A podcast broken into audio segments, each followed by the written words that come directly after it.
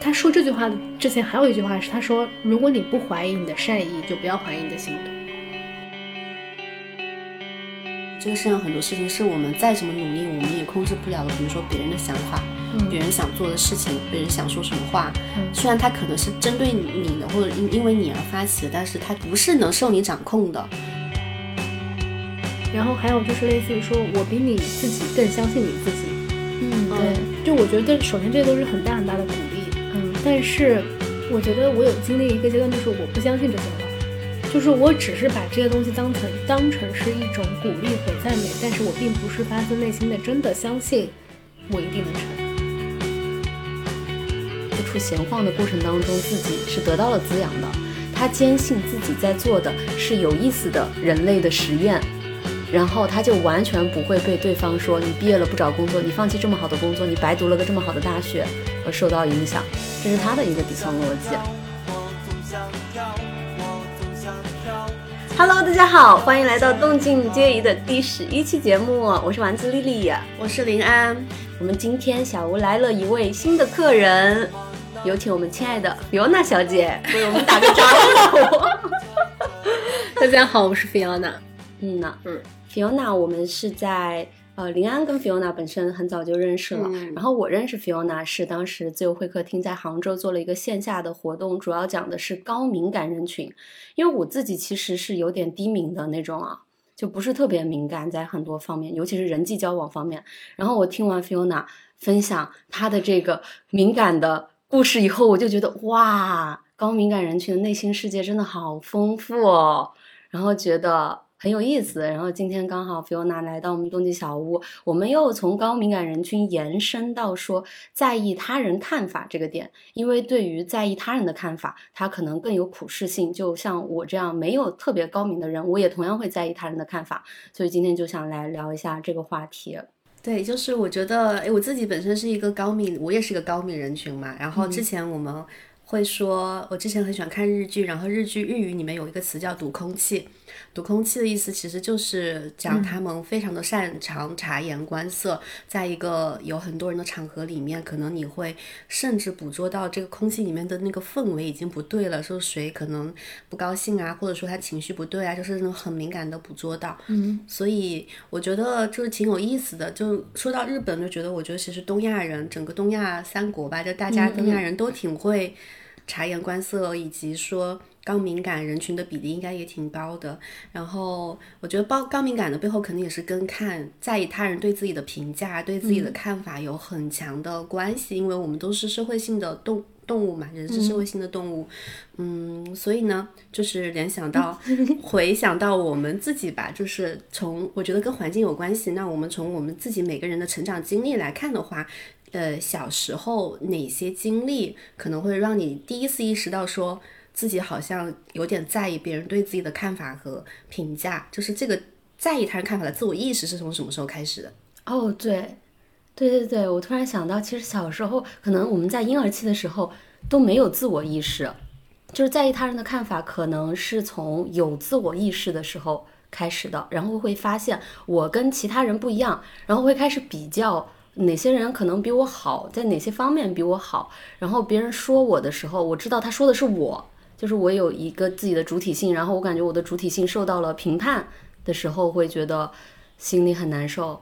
会在哪些点上特别在意他人的评价吗？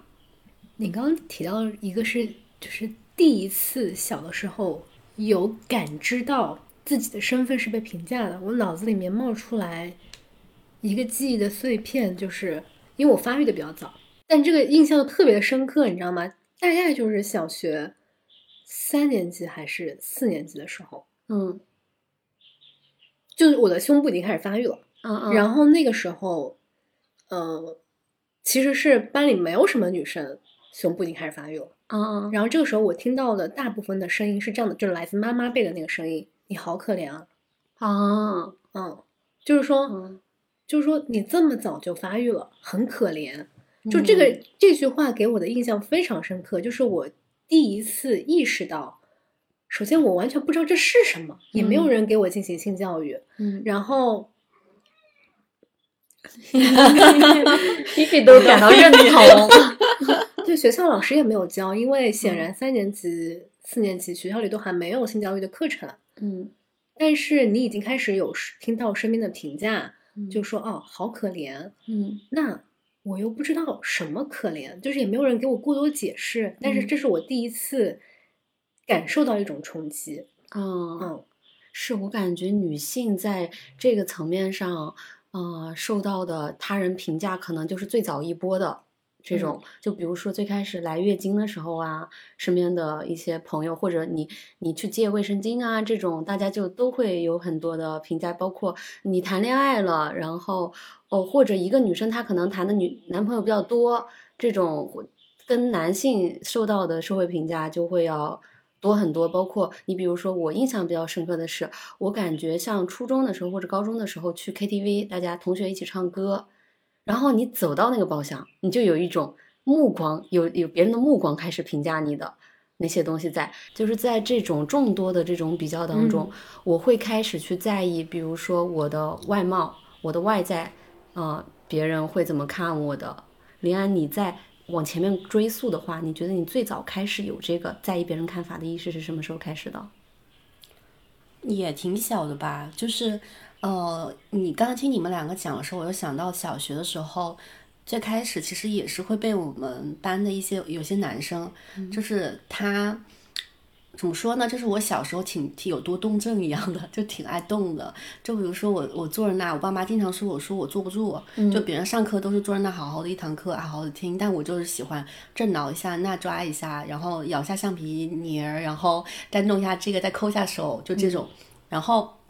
就是我的这个多动症呢，也被我们班的一些男生有注意到。嗯，然后他们就是有有一次，就是有几个男生，他们坐在后面，他们就数我一节课就是动了多少次，然后下课之后还跑来，就是就是跟我说，就有点那种嘲笑你一样那种感觉。然后那个时候就是第一次可能意识到说，呃，就是你会被别人关注，会被别人评价。对，就是你动，你多动，你动得多是不好的，不正确的。你就要像其他的小朋友一样，你就听讲，就好好的听，就是可能不要动来动去，就乖乖的坐在那，很端正的听完一节课就那种感觉。对，然后再就是再长大一点的话，我觉得。嗯，很在意的关于别人对我的评价的部分，可能更多的是来自于对性格的一些评价和比较。因为我觉得可能很多性格偏内向一点的小孩，他长大成长的过程当中，应该多多少少都受到过。呃，整个外界环境的挤压，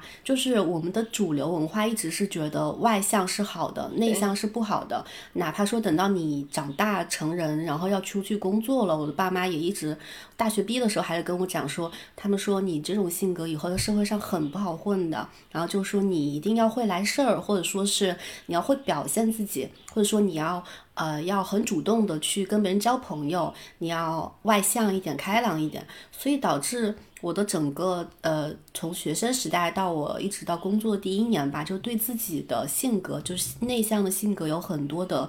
嗯撕扯和不认可，就是我会否定自己的性格，但是我又知道我很难改。就是一方面你很羡慕那些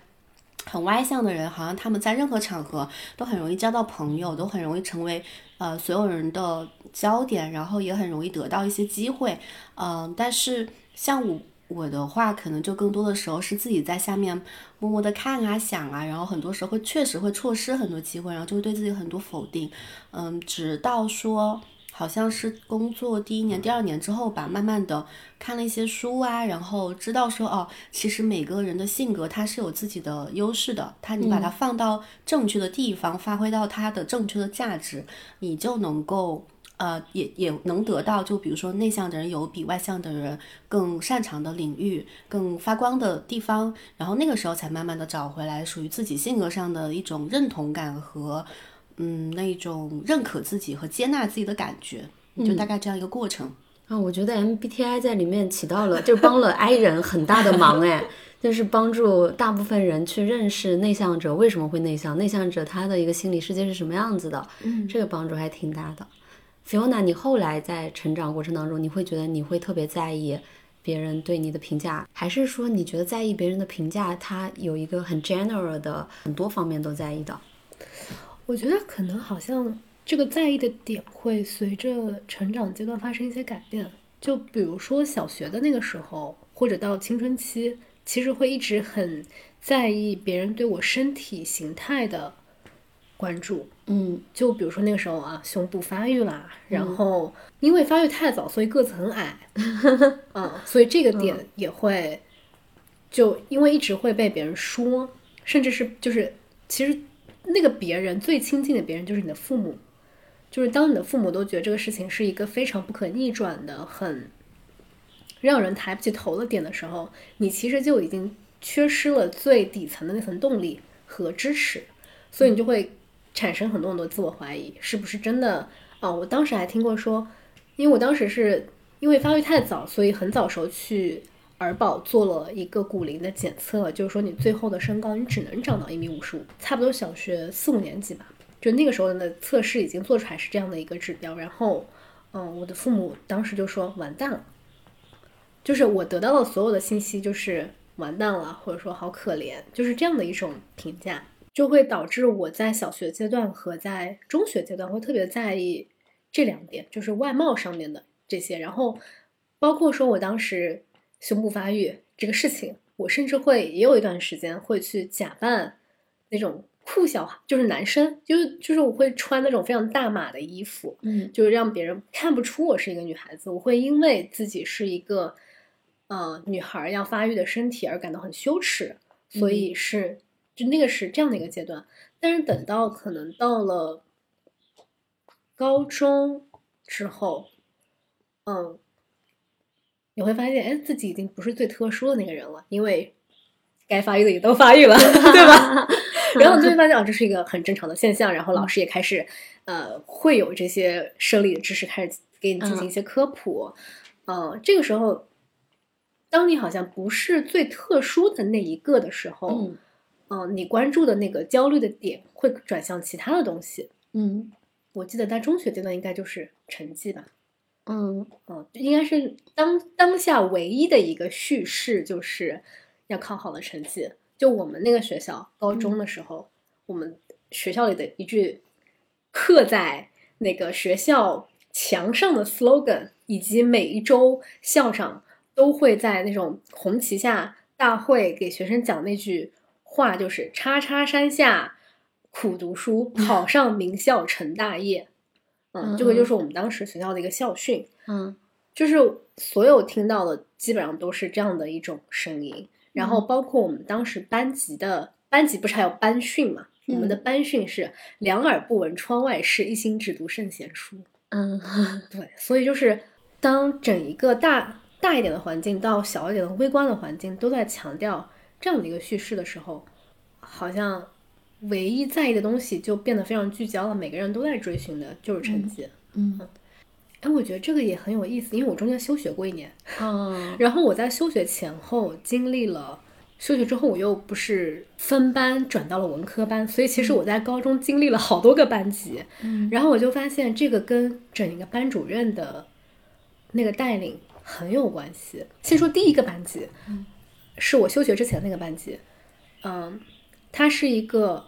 所有的学生都抢着想进的一个班，嗯。也就是说，那个老师带出过状元啊什么的，就大家都懂的。然后这样的一个班级非常非常非常的严格，然后你所有的成绩都会被贴在那个教室的前后左右，嗯，所以你能够非常清楚的知道自己在这个班级中的哪个位置。这个老师也不鼓励你去参加其他的各种各样的活动，你会发现每个人都很紧张，就是下课的时候都不怎么讲话，就就是这样的一个氛围，你就会觉得我好像下课的时候找人聊天都是错的。然后再加上那个时候，我觉得我自己对自己的批判 实在太严重了，而且我真的什么都学不好。就是那那个阶段，我应该是连着三四个月没睡着觉，就是压力太大了。我的父母也给我很多压力，嗯就是说，就是他不能够接受你竟然考试考倒数，哦这是一件不可理喻的事情。但是你越是这样要求，其实并不能带来好的结果。嗯就是他已经这样要求我，然后我带着这样的要求去非常非常认真努力的学习，每天半夜都不睡觉，然后上课也听不懂，就还是恶性循环。所以就是这样的一个状态，三四个月没睡着觉之后就，呃，休学了。嗯，对，听上去真的压力好大。但是非常巧的事情是，后来休学之后，分到一个新的班级。嗯这个班级给我带来了完全不同的体验。嗯就这个老师是那种，你来我办公室跟我聊天，我会给你端一张椅子，给你泡一壶水，嗯，然后告诉你说来坐下来，我们来聊聊。嗯嗯嗯，然后他不会把你的成绩公布给任何人，所有的考试，他真的每次都会费心费力的剪完那个条子，你知道吗？每人一条，然后送到你的手上，然后不会把你的成绩公布给就是全班这样看，嗯，然后他会，他还会去给学生就进行那种，嗯，每半个月一次的谈话，通过那个小本本，就你们有任何呃学习之外的生活上的事情，你都可以跟他聊。然后他把那个本本叫半月谈，哇，这嗯。老师真的好好啊，好负责任。所以就是可能在这个班级当中感受到了一个非常非常民主和平等的感觉，然后他嗯。能够看到，就即使这个学生可能是从学术成绩上来讲，嗯、是这个班级是倒数的，但是这个老师能够把他就是让他去做一些其他的事情，嗯，所以我当时会觉得这个老师给了我一种非常不一样的体验，然后我在那一年的成绩也非常非常好。就嗯是，而且不是说好，是一个很平稳的状态，嗯没有什么波动。然后，但是我后面又转到了文科班啊嗯，一切固态复萌。嗯然后我觉得可能最后还是，我觉得可能还是我是一个非常高敏感的人群，就是我我的状态随着环境的波动非常的大，就是有的人可能换了环境，嗯他还是 top one，对吧？但是嗯我不是，我的我的波动就可以峰值这样跳来跳去。嗯，对，我感觉你的这个环境，你跟环境的一个关系就是弹性特别大，就嗯是环环境跟你像那个碰碰车一样碰到一起，它就会完全打乱你身上的这种东西。嗯啊，我我感觉我在我在回忆起你们刚刚说上小学、初中，包括后面上学的这种经历的话，我在很多方面，就比如我们刚刚说的，嗯、嗯，外表的评价，或者是大家对成绩上的评价，我都还好，但我有一个特别广泛性的一个别人的评价。就是我其实就是林安说的那种小时候特别受家长喜欢的小孩儿，嗯就是那种家庭聚会，呃，大家就会叫我过来，哎，那个爷爷生日说句话呀那种，然后啊、表演个节目呀，然后呃，然后老师也会特别喜欢我，因为我永远让我的成绩处于在一个很稳定，不是太好也不是太差的一个状态，然后同学也喜欢我，因为我永远不会跟别人有很大的一个竞争关系。就属于跟班上，呃，就成绩最好的人也玩得好，成绩最差的人玩得也好的一个状态，然后导致我就不知道为什么从小就觉得我要被大家喜欢，嗯，然后这个东西给我带来了一些压力，就别人对我的评判具体是哪个方面不重要，他只要不喜欢我，我心里就难受，就是因为我已经习惯了。做一个老好人，就是所有人都会说哇，陈小青就性格很好，人又怎么好，怎么怎么好那种。然后突然有一个人说，我觉得他不好，我觉得他怎么怎么样，然后我就会心里很难受。就包括我这样引发的一个结果，就是我我无法拒绝别人，嗯不知道该如何拒绝别人，因为在我这里，就是你拒绝别人，就等于你不被他人喜欢，嗯，就等于他人对我的评价会变差，所以。嗯，我花了很长的时间，一直到成年以后，一直到头两年，我都还包括，因为我后来做自媒体嘛，那可能就会有更多的人想要认识我，可能而且是我大多数呈呈一个情况下，我都呈现出一个很正能量、很积极的一个状态，然后就很多人就会想跟你一起玩儿，然后我又无法拒绝别人，嗯然后别人要跟我玩儿，我就都要去玩儿，然后我的精力就会被无限的分散，然后就会对我个人造成一个困扰，一直到头两年在大理的时候，我才慢慢的把这个东西处理掉，就是我可以不用被所有人喜欢，我可以不用成为一个嗯、呃很很受欢迎的人。就我刚刚有讲到说，我在意别人的看法，其实是由于我在在我那里，就是我希望被所有人喜欢，以及拒绝别人就等于别人的评判对我会变差这样一个逻辑。你们觉得你们在意别人看法有什么根本的逻辑点吗？比如说对某件事情完美主义啊，或者是哪些东西？我觉得我就是首先第一方面，我肯定是有一些完美主义倾向的。就比如说像丸子刚才说，你你会希望所有人都喜欢你嘛？嗯，那我会发现我很长一段时间也是这样，就是特别是，特别是你，比如说举个例子，你做社群，做社群之后，你的用户他对你的评价是很多元的。就是每个人他可能都会有不同的需求。我们知道一个词叫众口难调嘛，你不可能做到你有一个产品，不管它是什么什么产品，它满足所有人的需求，所有人用的都说好。嗯，但是我就有很长一段时间内，我就没有办法接受到，就是像比如说有百分有九十九十分的好评，十分的差评，我可能眼睛就在盯着那十分的差评，我就特别难受。嗯，我就会觉得，就是我就会自动忽略掉那九十个说你好的人，然后就是。会一直盯着那十个说你不好的人，就想为什么他为什么这样说我？我哪些方面做的不够好？太懂了，就是会有这种这种感觉，所以我觉得就是在这某些层面还是挺完美主义的。嗯，然后。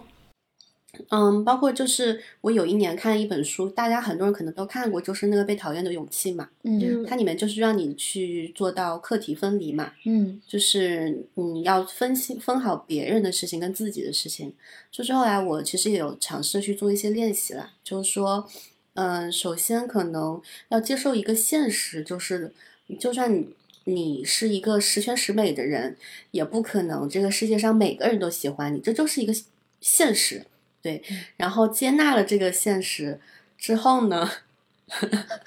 我的菲菲又开始呼噜噜了，发言了，呃，想发言，嗯，然后接接纳了这个现实之后，我觉得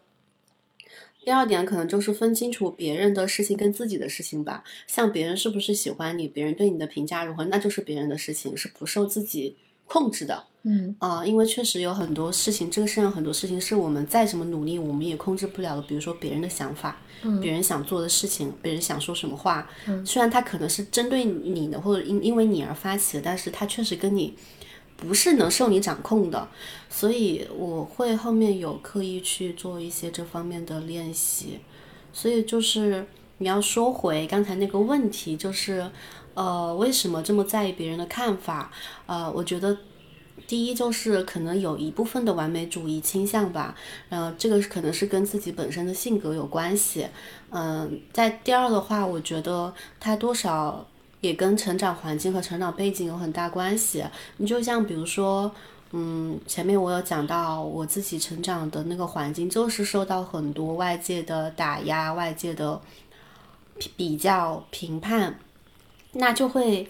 导致我对。就是我觉得很多时候，我觉得是有一种想证明自己的那种需求，就是深层需求。很长一段时间，我觉得我的需求都是说，我要把这件事情做好，我要做到一百分，或者说多少分，都是为了去证明自己。因为觉得好像只有你证明了自己，别人认可了你，你才能得到别人的喜欢，别人的正面的肯定，得到一些正反馈。所以我觉得，对，就是很长一段时间，我觉得我的成长的，就是努力向上成长的那种内驱力，都是来自于想想证明自己可以把这件事情做得很好，我值得得到那个表扬或者说认可啊。但是后来，其实我觉得这也不是一种很可持续和很健康的内驱力，对。但是确实，在我成长环境当中，很多时候就是来自于这里。但是我听下来的话，我会感觉这个在这个 case 里面，他人的目光对你其实起到了至少百分之六十到七十的正向作用，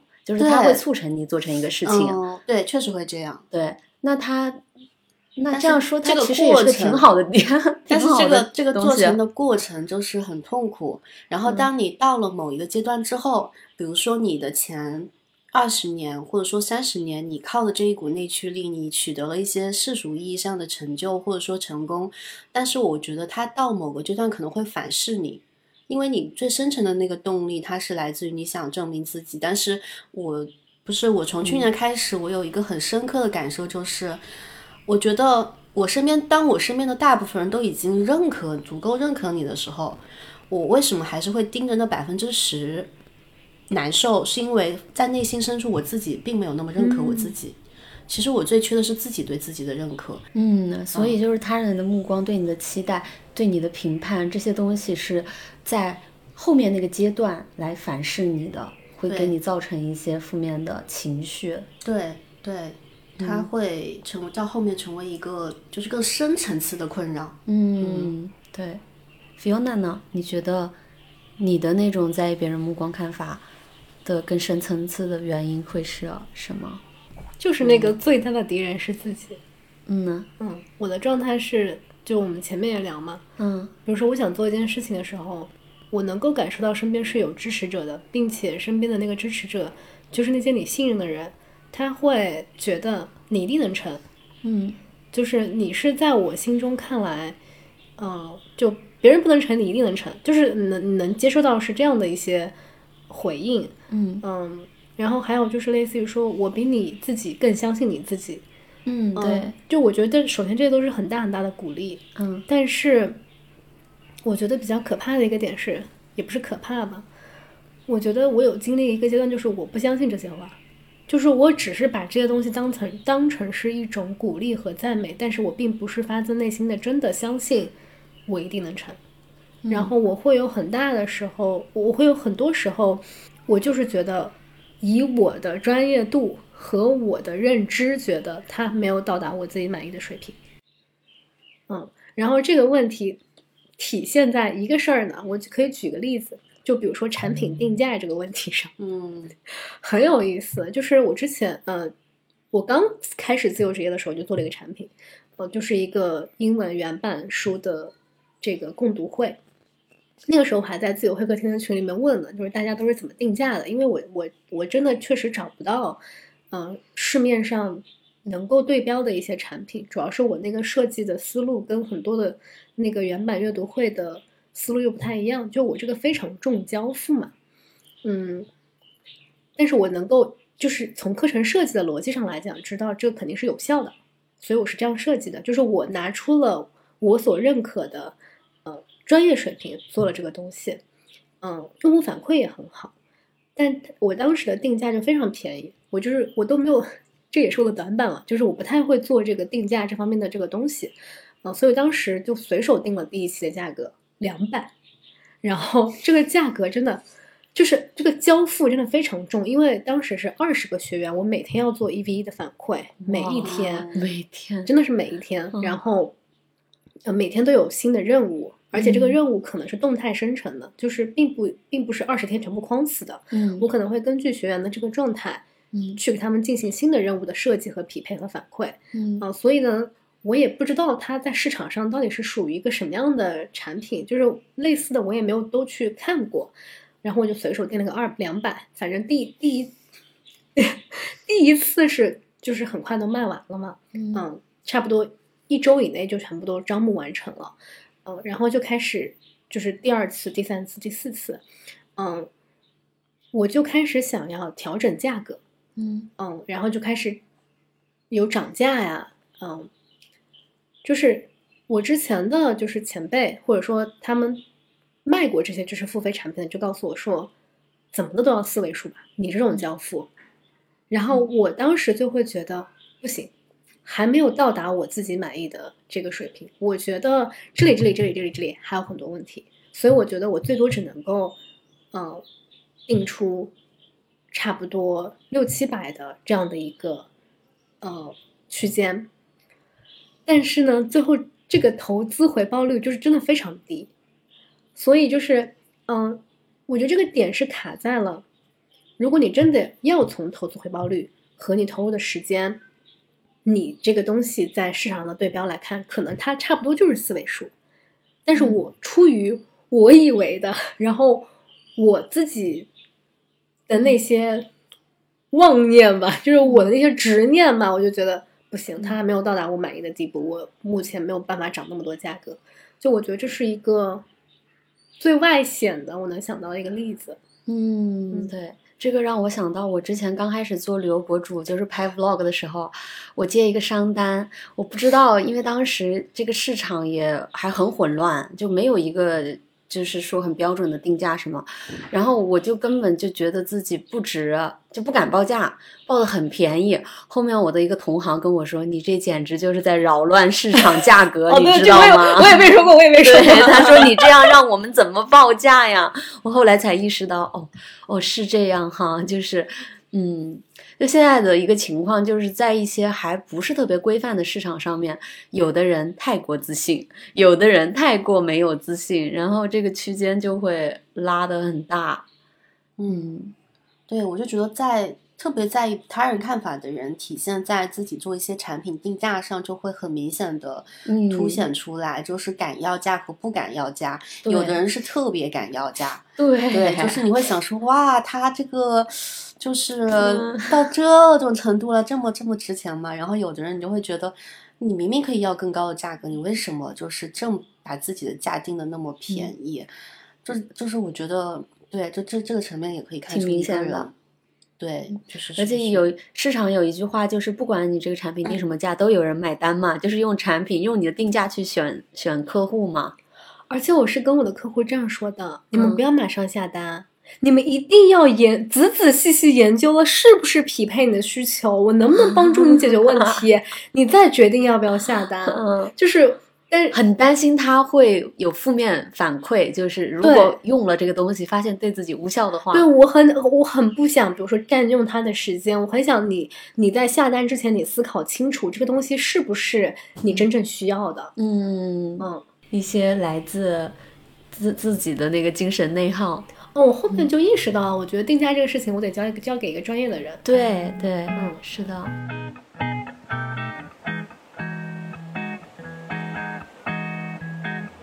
我们刚刚说到，有的人就特别敢定价嘛。那你觉得你身边有没有那种就是特别不在意别人的看法，就是特别有自信的这种人？他们的就是底层内核，他们是怎么做到的？比如说，我先分享一个，就前几天我在。那个嗯，田野和季风那边做活动嘛，然后也是作为演出嘉宾会有演出，我就叫了两个朋友跟我一起组个小乐队在现场演出。其中有一个男生，他之前是在美的工作时间非常短，因为他年龄也小。他毕业之后去到了美的，就是家电的那个研发部，那个部门是。呃，就是博士含量最高的，但他是个本科生，哈工大的机械专业的，就很聪明的一个男生。但是，呃，他有很有意思的一个点，就是，嗯，他很聪明，他学什么东西都非常快。但有一个 bug 就在于情感跟人类不太能互通。用他的话说，就是我问他 Chat GPT 出来之后，他有什么感觉吗？他说就跟他的亲兄弟一样，思维方式都特别像，就是他觉得他自己跟 AI 特别共情啊。然后我就说，那你觉得？我当时举的例子好像是说，如果你谈恋爱的话，你能不能跟一个 AI 谈？他说，但是他有的时候会考虑到这个 AI 是否有被看见的需求，因为他意识到自己多多少少还是会有一些被看见的需求的。然后因因为他的性格非常的理性嘛，就是他会尝试用逻辑去解释所有的东西，以至于他是一个非常不在意他人看法的人。非常非常的不在意，就我觉得他的底层逻辑就是，比如说你是在说我这个东西嘛？你是说我某个不好，但他会觉得你说的是某一个行为或者某一个事件或者某一个群体，反正你不是说我。哦，他分得好开啊。对他觉得我做的事情跟我这个人是分开的，然后你的看法跟真实的我也是分开的。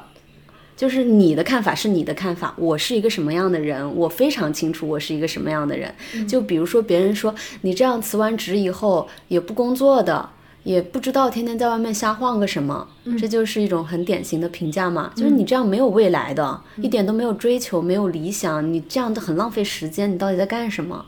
然后对他来说，这个东西就完全伤害不到他。因为他知道他在四处闲晃的过程当中，自己是得到了滋养的。他坚信自己在做的是有意思的人类的实验，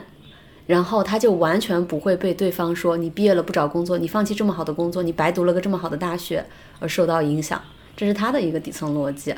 所以他有一套自己稳固的内在的评价体系。对，就包括有的时候，比如说我会觉得受伤，就比如说我做了一个作品，然后别人觉得我这个作品做的不好，或者说觉得我的技术弹的不行之类的。嗯，那对于他来说，他就会去尝试理解，站在他的角度，是因为他是一个爵士大师，然后他站在他的角度说我弹的不行，那是很正常的一个事情，因为站在他的角度，他就是会这样觉得的。但是我在我的领域，就比如说普通爱好者的一个程度，已经算弹得很可以了。他会有一个非常客观的认识，所以他完全不会受到外界对他的评价，以及不会去攻击自己或者伤害自己。这一点我也算是有一些收获，就是在他的这样的一个例子当中。我想到一个大学的学长，嗯，我可以用膜拜 来形容我对这个人的，就是脱敏的这个 respect。我记得大学的时候，他就是他是计算机学院，嗯。然后他是应该是众所周知的他不 care 那种感觉，因为他每天上课，因为他觉得学校的那些课都很垃圾，嗯。就他觉得老师的那些东西非常的过时，课本也已经过时，根本不跟当下的就是整个 IT 行业是有呃有任何的联系的。所以，但他就是为了，因为但那个是那个又是必修课，嗯所以他不得不去，或者说他之前去过，但是但是呃考试也考没有及格，然后这门课就挂掉了。挂掉课之后他又得重修，否则毕不了业，所以他又得去。所以他每天就是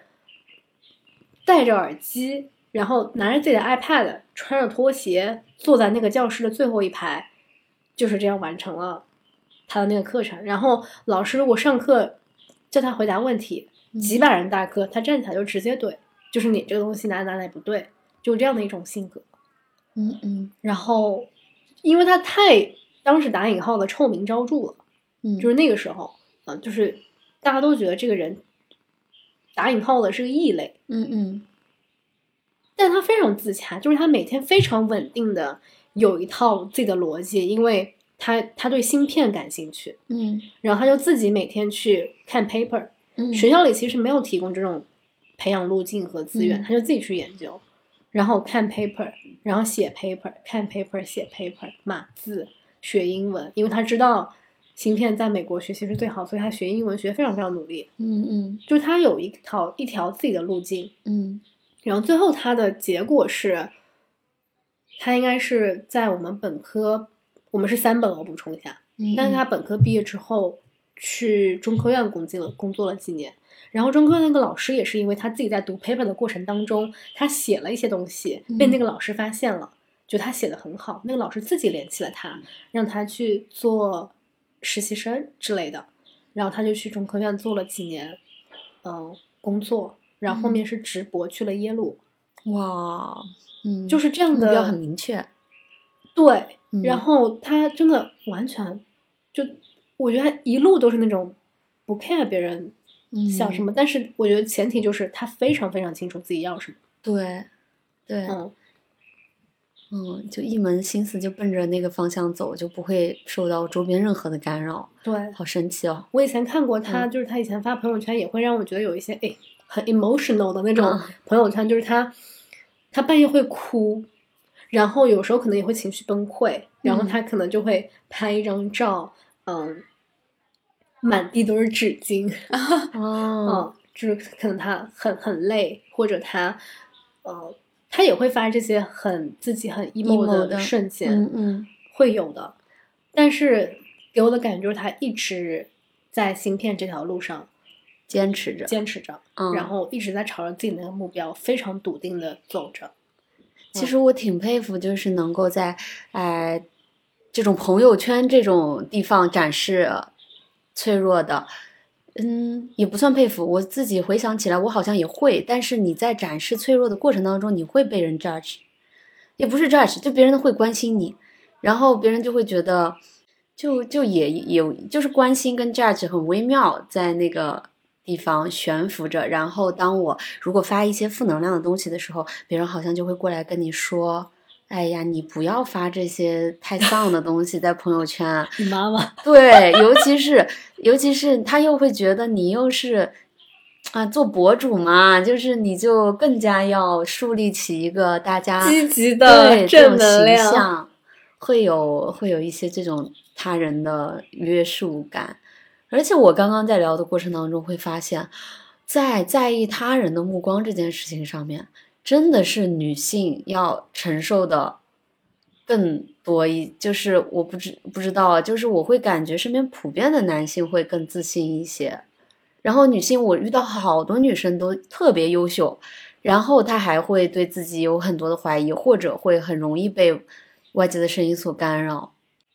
嗯，我我想到就是一个我认识的女生朋友，我觉得她算是很自信的那种，而且我很少看到她会在意别人的评价。我觉得跟可能跟她的成长环境有很大的关系，因为她就是那种从小她做什么，她父母都很支持她。的那种，就是她哪怕是做一些很任性的决定，然后她的父母也会是支持她的这种，所以他从小到大之前，他跟我聊天的时候说，他做的每一个决定都是他自己做的，哪怕有些决定看起来很荒谬，他父母也会说支持他，相信他是能够处理好，就是既然做这种选择是能是能够处理好，就是想承承担相相对应的结果或处理好的后面的一些事情。所以我会发现，其实他也一直在过一些很非主流的人生，比如说就是像大学毕业之后也没有马上去工作呀，而选选择去打工度假，然后包括后面也没怎么上过班，然后又出国留学，就所有事情都自己决定。但是他的父母就从来没有干涉过他，而且他跟他父母的关系像朋友一样相处。所以我就在想说，可能他之所以能够这么自信，包括。嗯，在不管是跟人相处上，还是在做一些事情上，做人生选择上，都非常的笃定。我觉得可能是来自于他从小到大就没有被别人打压和否定过，所以我觉得像东亚很多女孩子为什么就是对自己有这么多的容易自我反思怀疑，可能我觉得大多数女生是缺少这种环境的。可能我们成长环境当中多多少少都在某一个方面受到过外部环境的否定打压。和，就是说，你要是做出一件什么事情，他可能就会说，你要你从你自己身上去找原因反思一下，你要不要反思一下，为什么？对，为什么这件事情是别人能做别人能做好，为什么你做不好？是不是？就是，所以我就觉得女生真的太太会自我反思，从和从自己身上找原因了。嗯，对，包括你看谈恋爱也是，谈恋爱要是失败了，你是不是先想着说？我为什我是不是哪里没做好，就导致这样？就是好像永远都从自己身上找原因。嗯嗯，太擅长从自己身上找原因了。那就是因为我感觉我在这几年开始啊，已经逐渐脱敏，就是在在意别人看法这件事情上，越来越没有那么在意别人看法了。我我会想说，有什么能够分享给大家的？就是怎么样做到说不那么在意别人看法？我还记得当时我有问过，我当时采访在大理的时候，有一个朋友，她她跟她老公是个澳洲人，生了四个混血宝宝，然后没有领结婚证。嗯，那我跟我在采访他的过程当中，我感觉他内核特别的稳定，我就觉得他有点过于完美了。我会觉得这个对象不真实，怎么会这么的稳定？我很想知道有什么就是更，就是稍微负面一点的东西。我会觉得他才这个人物才丰满，嗯，然后。我就比如我其中就挖了很多坑，在那个访访谈的过程当中挖了很多坑。我说你难道不会在意别人的看法吗？什么？那别人对你 这么直接的问题吗？对对对，就哪些可能会有哪些评价，甚至把负评都说出来了，你会怎么样回应之类的？然后他就跟我说了一句，他说他觉得不再在意别人的看法是一个人成熟的标志。啊，我还没有成熟，我还在路上。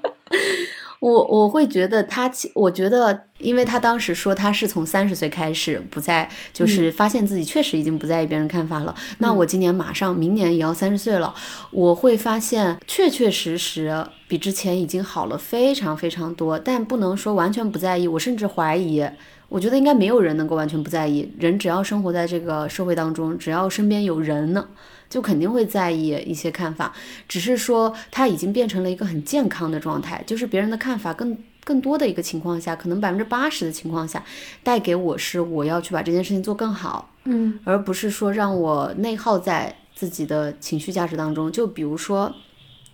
我喜欢一个男生，那大多数的传统的语境下，就是你这个女生如果太主动，或者你这个女生如果呃主动追了，然后没追到，嗯，然后会被别人说什么，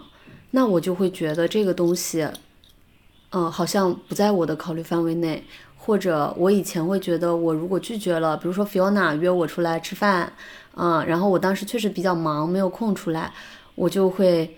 我只管把我自己的事情做到认可的程度。就我会跟 Fiona 说，我说我最近确实太忙了，然后我觉得可能优先级的话，我可能需要先做手边的事情，哪怕这件事情有可能会伤害到对方，但我觉得那它就是一个真实的情况，嗯我就会去跟他说，就包括昨天还有一个呃综艺节目的一个编导找我要聊天，他要了解我的情况，然后那个情况他要跟我聊一个多小时，我就跟他说，我就跟他说，你先看一下我的基本资料，如果说你觉得不是有特别强烈的合作意向，那我们就不用聊了，不用浪费彼此的时间。嗯然后对我来说，以前是都很难去拒绝的，嗯，现在至少在我之前困扰的部分会没有那么困扰了，嗯对，我觉得呃，不在意他人看法，第一步可能就是学会拒绝他人吧。对，因为以前我也挺不会拒绝别人的，就是会觉得，比如说你在职场工作的时候，有人让让你帮个忙，做个什么事儿，然后你可能会碍于同事关系，你会答应，但其实你内心深处并没有那么想去做那件事情，而且那个事情可能本来也不是你该做的事情，然后就是会因为碍于各种职场上的人际关系吧。你就会勉强自己很不开心、很不情愿的做，然后搞得自己内心一肚子的怨气，但是又没有地方发泄。其实长此以往也对自己很不好。然后后来，我觉得怎么说，就是我觉得自由职业之后，其实很多关系吧，就是没有那么的稳定之后，其实你会给你更多的空间空间，对，去选择、去拒绝别人，因为。你以前你很难拒绝别人，可能是因为你想说这个人每天跟你抬头不见低头见，你以后很难相处，或者说会让自己很难受，在这个环境里面，嗯，对自己不好。但是我真的觉得，就是当人和人之间没有那种呃持可持续的那种很稳定那种关系之后，我会觉得你会更看到这个问题的本质吧，就是这个人你就就算拒绝了他，他因为这件事情而讨厌你，或者说是评价你或怎么样，那是他的选择，还是那个课题分离？嗯，就是好像这是你自己控制不了的事情，但你只能控制的事情是你自己内心真正想做什么，你怎么样让你舒服，什么让你开心，好像那个东西到后面越来越意识到那个是更重要的，因为还有一个点是我会发现。特别是你自己做自由职业之后，你其实要做的事情挺多的，你好像有挺多事情都可以做，但这个时候我们就要去做一个减法，因为人的精力有限嘛。那你把所有的精力都分散在很多事情、很多人身上，你好像就是什么事情都做不好。所以当我意识到我的精力有限之后，我就会有意识的去做一些断舍离吧。人际关系上也是，就是我会觉得我其实生活中不需要那么多朋友，或者说是就是。假装很友善的人际关系，所以当意识到这点之后，我就觉得哦，那如果他会因为我拒绝他这件事情而去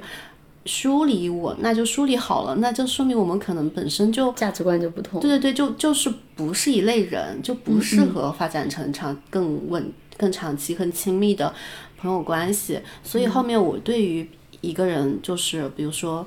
他。因为可能我拒绝他，或者说因为某些原因跟我疏远了，我就好像后面越来越不 care 这件事情了。嗯，对，就是如果就是把自己有限精力只放在一些我自己真正很在意的人身上。那那其实也是因为你做自由职业以后，你是自己有能力去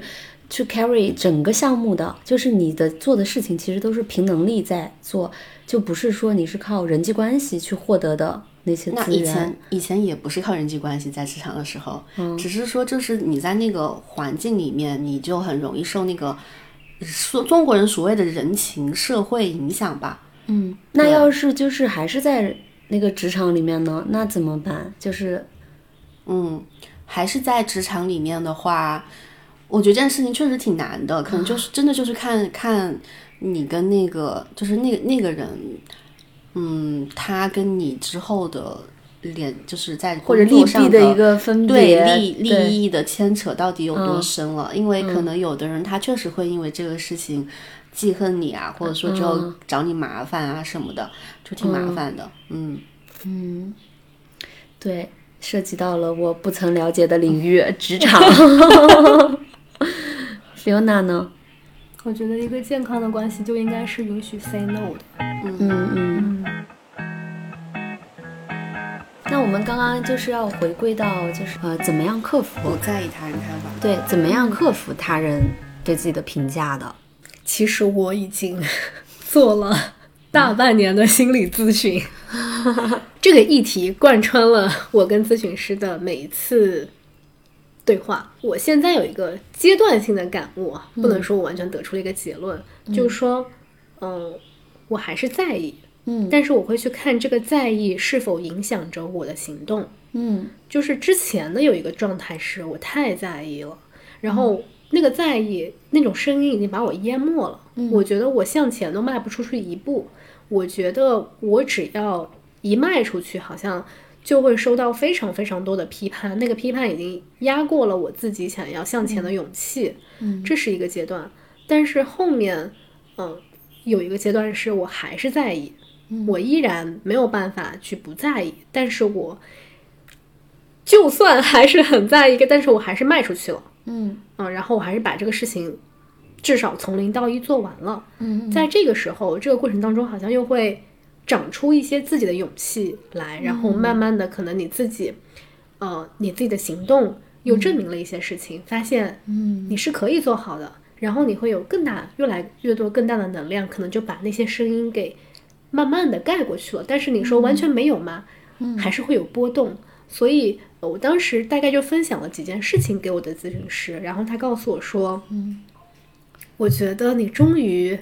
我们的咨询取得了阶段性的胜利，嗯，然后我当时还挺纳闷的，因为我说为什么是胜利呢？就是好像我还是挺在意的。嗯他说：“但是你现在是能带着这个在意，能带着这种呃害怕和恐惧，依然还往前走。他觉得就是不在意是需要用一生去修行的一个课题。嗯，我们大部分人可能要做的就是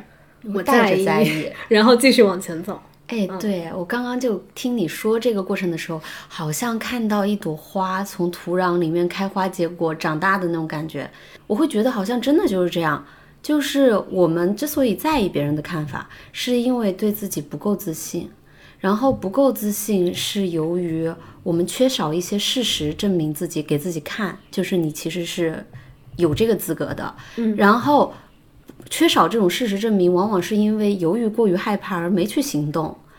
所以最开始的源头就是你有，你只要行动了一小步，然后就会有一些事实给你一些支撑，然后这些事实就会让你变得更有信心，然后这些信心会让你屏蔽掉一些他人的看法，嗯，一直这样循环下去，它就会形成一个正循环，就越来越没有那么在意别人的看法。因为当我们搞砸了一个事情，或者说错了一句话，或者做了一个很丢脸的事情也好，试验过以后会发现它真的没有那么严重。然后就发现，哎，那有什么好在意的吗？这个点，我想到一个事儿，就是我觉得那些特别真的很爱你的人，嗯他不会轻易评价的，不管这个评价是好的还是坏的。嗯嗯，我我有我记得一个经历是有一次，我们当时办了一个女性主义的活动，嗯是一个关于母职的讨论，应该是二一年的时候。然后当时是这个 group 里面有一些是学生，大部分是学生，然后有一个是妈妈。然后这个妈妈她当时呃参加完我们这个活动之后，她其实是不满意的，就是她觉得我们的讨论很肤浅。就是其实并缺就是缺少了，因为大部分都是学生嘛，其实并没有孩子。她其实她觉得我们这个讨论其实是缺少了真正为人母亲的那个视角和真实的复杂的经历的。嗯，但是她没有告诉我们，嗯，就是这，但那个姐姐是我呃在另外一个社群里面认识的嘛，然后我是在后面大概隔了几个月之后，我才从我们一个共有的口中得知。他其实并不喜欢那次活动，其实也觉得我们那次活动是有一些问题的，包括那些后面的活动回顾，他都没有怎么看，他觉得太太浅了。嗯嗯，其实他不是那个受众，但他没有来告诉我。然后，但其实我是一个很希望参与者给我反馈的人，可以帮助我们更好的改善那次活动。然后后面我就去主动找他，我说你可以告诉我的，就是我是很 open 的，你可以告诉我哪我们哪里做的不好。他说他他就跟我说，过多的声音可能会让你止步不前。啊，然后他说他不希望成为那个声音，他就希望我们能够把这个事情做下去。我觉得那一刻真的超级感动。嗯，是的，是的，我也想到一句话，就是如果他不是真的关心你，那他就没有权利评价你。就他不是真的关心你以及了解的话，嗯，那站着说话不腰疼嘛。大多数的情况下就是，然后可以出于这种，他是真的 care，他想你这个东西进行下去，然后才、对他他说这句话的之前还有一句话是他说，如果你不怀疑你的善意，就不要怀疑你的行动。嗯，这个也特别好。所以我们当时就是确实我们做的事情是不成熟的，嗯，但是他觉得我们的动机是合理的，我们确实想做一些好的有意事情的事情。嗯，嗯，对，就只要你的动机是善意的，就不要怀疑你的行动。不要怀疑你的行动。嗯，只京剧 可以抄下来的那种。嗯，对，就这个真的挺重要的。所以有的时候我觉得，呃，当我们过于在意别人的一些评价的时候，也可以去我，而且有的时候我会发现你。别人能说的一句话能够重伤你，或者说让你特别在意，在意好多天，往往就是他真的说到说到点上了，就是戳到你的那个真正在意那个点了。就是我有时候会发现，别人说我的什么东西，我特别在意，可能因为这确实是我在那一块，比如说确实是没做好的时候，他说了一个点，正好就是又是我不想去直面那一块我的不好，别人说了，真这直中你的中最痛的那个点，戳到了。你就会非常非常在意，但有的时候别人说我某些点，我真的完全不 care 了。今天说了，明天我就忘了，那说明那些点其实我真的就是不太 care，或者说那块我很有自信。嗯，我自信那块儿我绝对没问题。他那样说，我觉得那是他的问题，不是我的问题。所以我就觉得就是有的时候这个很有意思哦。是一个新的视角。所以他人的评价其实可以有两个功能，比如说他或许就能帮助我们认识自己。就是因为他说的那些无关，就是我我感觉毫不受伤的点，说明我已经很圆满或者很自信了。然后他戳到特别痛的点，或许就是要帮我看见我那一块确实需要修复的地方，我应该要好好照顾自己那一部分的情绪，也可以通过这个来看到。然后还有第二个正向的作用是我忘记了，你是如何说的如此自然的？突然我想问一个问题，但是我不知道时长还够不够。可以啊可以可以。大家都是博主嘛，虽然我还我就一丢丢小的 小的小的听众，已经很厉害了。嗯，那你们其实你们所接受的这些声音和评价比我肯定是更多的。那在那么多的声音和评价，而且又是做自由职业者，所以能给你们评价的人其实也很多。那在那么多的声音和评价当中，你如何去区分这个评价你是要 take 的？就哪些评价我是，就有些评价它也可以很客观、很有建设性，但是你可能也会放弃。所以我就不知道说，在这么多声音当中，你们会选择去接受哪些建议、哪些评价？嗯，我先说，我我会觉得，我到了现在这个阶段，我对自己其实是有蛮清楚的认知的。我我都不太需要别人给我的评价，我就知道我在哪些地方是不够的，我在哪些地方是需要增强的。那我的对自己的改进的，对我已经对自己有一个三百六十度的一个全方位的认知了。对我感觉还蛮了解自己的。那一些新的东西，可能更多的是在我认可的人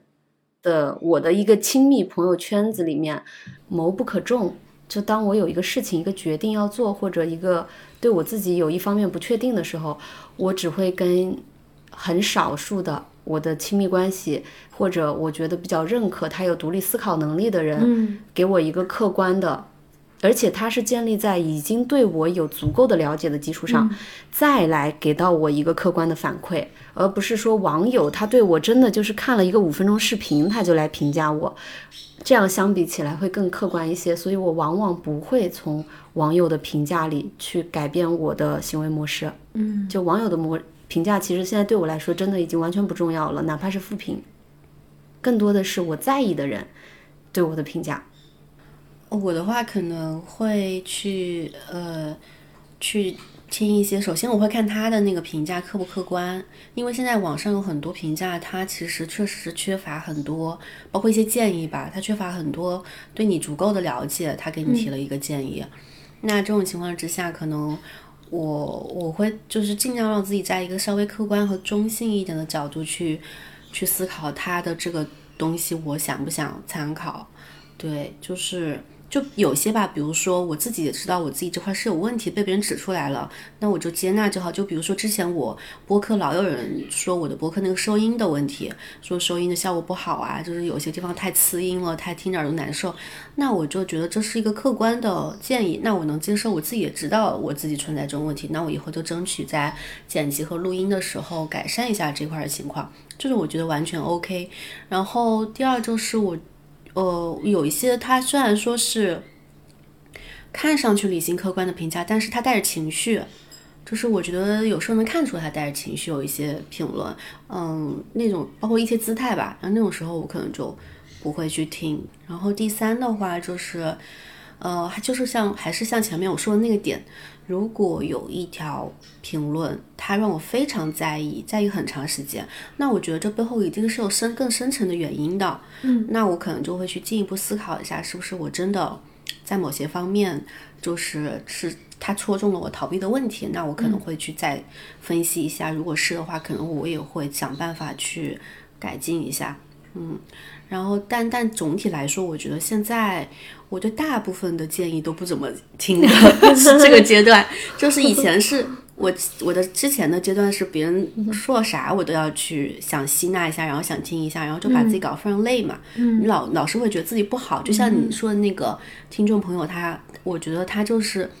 挺成熟的，他会考虑到你层面的这些东西，因为确实是有的时候声音太多太乱，哪怕是出于好的。对这个对为你好，或者说是客观的评价，他也会在某个阶段去扰乱这个做这件事情的人他的一些做事情的节奏、情绪，或者说是对自己的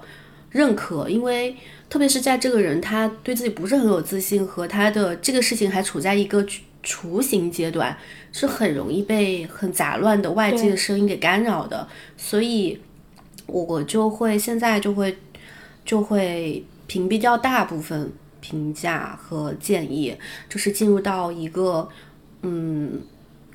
我就是先把事情事情做好，然后可能也是源于对自己足够了解了吧。就是前面一个阶段是不够了解，才会是别人说什么你都听。那当你对自己足够了解了之后，你就会觉得说，哦，我很清楚我自己几斤几两，那有问题我就改进，没问题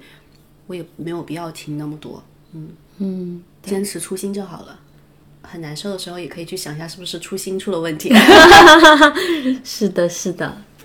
那我们这期播客就到这里吧。